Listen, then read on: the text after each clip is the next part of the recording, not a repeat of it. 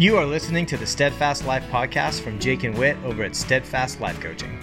This is where you'll hear stories, insights, interviews, and observations that will inspire and equip you to take your health, wealth, and relationships from here to elite. Whether it's overcoming struggles, our foundational relationship with Jesus Christ, the lessons we've learned from competing in sports, or the perspective that only comes from pushing your body and mind to the edge to climb 14,000 foot peaks. These opportunities have given us a unique perspective on mindset that we are excited to share with you right now. Hello, my growth minded friends, and welcome to the Steadfast Life podcast. I'm so happy that you're here. If this is your first time, thanks for stopping by. And if you've been here before, even better. Thanks for coming back and checking in on what, on what we have to say today. And uh, today we're going to go a, a little different route. We're going to talk about relationships. And I want to talk about relationship specific buffering. Now, buffering is a topic that comes up quite a bit on the podcast, and we probably talk about it so much that you're maybe even sick of hearing about it. And it's usually connected to eating, and, and it's got other names like vegging out, emotional eating, eating my feelings, numbing, etc. But it doesn't have to just apply to eating. In a broader sense, buffering is simply the action of putting a buffer between us and a tough emotion, even though that buffer has a negative impact in our life. It could be scrolling social media, watching movies, eating junk food, procrastination, excessive napping, alcohol. You get the idea. Now, Whitney and I help our clients with growth in their health, their business, and their relationships. And all of that growth comes at the result of discomfort but maybe I should qualify that and say growth comes as a result of unbuffered discomfort.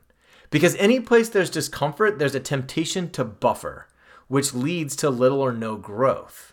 So let's talk about relationships. We all know there can be growth in a relationship, and we really know there can be discomfort in a relationship. But is there relationship specific buffering? Well, that's a big yes. There's all the normal stuff, but there are a few other sneaky ones too. I'm going to call the first one partner pleasing. Now, I've just renamed people pleasing, but this one's in a relationship, so there's a partner. This is where you avoid confrontation and it leads to resentment.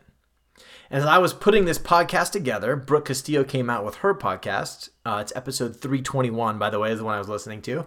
I listened to that podcast and she had a great quote about this specifically. She said, Love never comes at your own expense and never includes lying. Now, in that podcast, she went into great detail because she doesn't want people pleasing to be associated with unconditional love. So, what I want to do is take an example in my relationship and, and show you what she's talking about. So, there's this idea out there of the people who really are averse to the idea of people pleasing. And and they would say that if Whitney wants seven pillows on the bed and ask me if I would want seven pillows on the bed, which I don't, then I need to be on guard for people pleasing. And the way I would test for it is I would ask myself, if it were not for Whit's influence, would I want all these pillows? If my answer is no, which it is, and there are pillows on the bed, then I am now people pleasing. So basically, the idea is that if I would not have seven pillows on the bed as a bachelor, and I do have seven pillows on the bed as a husband, then my relationship is now unhealthy. I am a people pleaser. Now, others would argue with that. They'll say, no, no, Jake, what you're doing is love. You sacrifice when you love. But then the other voice chimes in and they say, but wait, sacrifice when you love. Now you're being codependent. And this whole thing can really get confusing when you realize that the reality is that in every marriage where there are more than two pillows on the bed, something has strayed across the line to unhealthy. If that's the case, I guess there are probably four healthy marriages in the world. But here's what I want to offer you go ahead and sacrifice. I will sacrifice the 20 extra seconds it takes to get rid of the pillows that do not contribute directly to the act of sleeping. And I will do this every single night. I will also sacrifice the 35 extra seconds required to put them back in the morning. What I won't do is lie about it. I won't pretend I want the pillows.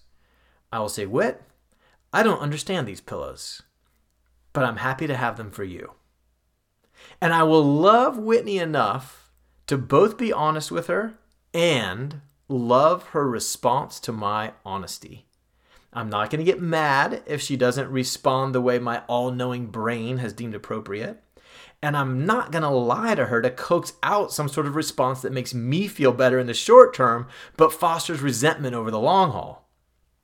That is what partner pleasing really is it's buffering discomfort by lying so that right now feels good at the expense of later. Now, Whitney knows I don't like the pillows on the bed. And I know that Whitney doesn't love snake hunting, but sometimes she chooses to do it anyway. She's honest with me about that. I know that she's doing it for me. And you want to know something crazy? When she does, when she does it honestly, I feel unconditionally loved. Now, of course, this gets quite a bit more complicated when the issues are more emotionally charged than pillows and snakes, but the concept holds true. Lying is not part of loving, it's buffering. Short term gain for long term pain. It's easy, it's tempting, it's comfortable, but it's not who I aspire to be. Plus, if you make a habit out of lying about what you really want, you end up miserable and you start looking outside of your relationship for the needs that are missing inside. This is relationship specific buffering number two. I call it window shopping, looking outside for what you want inside. You sort of avoid the problem solving, difficult conversations. You, you, you, do a lot of people pleasing, but then you decide you want those needs met. You must have those needs met. So you go outside, you go elsewhere to get your needs met. Now, the first thing that comes to everyone's mind if you talk about something like this is, is affairs. And this is obviously one place where this shows up in a dramatic way. Those could be physical infidelity or emotional infidelity. And while both are extremely destructive, they're both too obvious for a podcast that's supposed to be pushing on your brain a bit. So, I'm going to talk about your need for significance, contribution, affirmation, camaraderie, recovery, recharge, validation. If I need to go out with the guys three times a week, then that tends to make me take a look at what I'm getting from them and not Whitney. So if the guys are giving me high fives and wanting to see all the pictures of the latest mountain I've climbed, I may simply go to them, either physically or digitally, to get that need met rather than address it inside my relationship or inside my brain. You see, when I go to them, I'm getting a short term dopamine hit of validation but I'm not addressing the growth that's available through talking it out with Whit or from the tough conversations that lead me to get honest about my need for validation, where I get my worth, and the personal growth that I would want to be doing to up level out of that space. So I ask myself questions to check on this. Do I make jokes at Whit's expense when we're out with friends to get my humor validated? Do I complain to friends about stuff in my marriage that would be better addressed with Whit because the conversations with Whitney are maybe too uncomfortable? Do I share aspects of my personality with others and hide them from Whit? Am I looking outward for instant gratification instead of looking inward to ignite the uncomfortable growth that will make my marriage amazing? Are those questions difficult to hold myself to? Yes. Worth it? Yes. So, what if you get caught in the cycle? Let's say I'm lying to Whit about what I want and need so that she'll be pleased. Then I'm turning outward for pleasure instead of doing the hard work to have a beautiful marriage.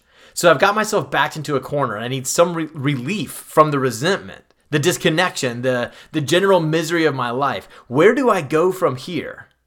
Easy. This is where we go back to the good old fashioned buffering. But I pretend it's a relationship. So, this is relationship specific buffer number three, just committing to a hedonistic lifestyle. I just decide I am going to seek all the pleasure, avoid all the pain, and I'm just going to say this is what our relationship is based on. I call it the run it out method. And this is something that comes up when I'm out backpacking in the mountains and we're standing up on top of a giant cliff and we're looking down and saying, What would happen if I fell? What would I do? And someone always comes up with the idea that goes back to when you were six years old skateboarding down hills and you say, I'd run it out you've been there when the skateboard's getting wobbly going down the hill and so you just jump off and sprint as fast as you can and hope that your legs can match the speed of the skateboard. And if you do it long enough you can either slow down or reach the bottom of the hill and gradually get to that horizontal section and you're safe. So what would you do if you fell off a 3000 foot cliff hey, just run it out. I just sprint my legs all the way down till I reach the bottom. Now, of course, we all laugh because this is not a great solution, but it always comes up and it's entertaining and it passes the time. Well, this is what we do sometimes in our relationships. We decide to commit to never addressing the tough emotions. We still feel them, of course, but after the occasional blow up, we remember our pact. We're going to join hands, seek pleasure, and avoid pain. I'll make the cookie dough, you pick the movie, and let's just have a great night. Maybe if we have enough ice cream and Hollywood makes enough movies, we can make this relationship last. Wait, what? No one would actually do that, right? I mean, if they did, and suddenly there was some sort of pandemic that multiplied the pressure on these types of relationships, then we would see the effects of the increases in buffering required to sustain these unevaluated perceptions of happiness.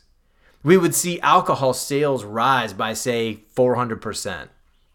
Governor of Texas might even offer alcohol to go for the first time in the state's history because of the fear of what would happen if the buffer was removed. Now, I'm not saying that you can't chill out. I'm not saying you can't watch a movie with friends and, and have some sweet treats.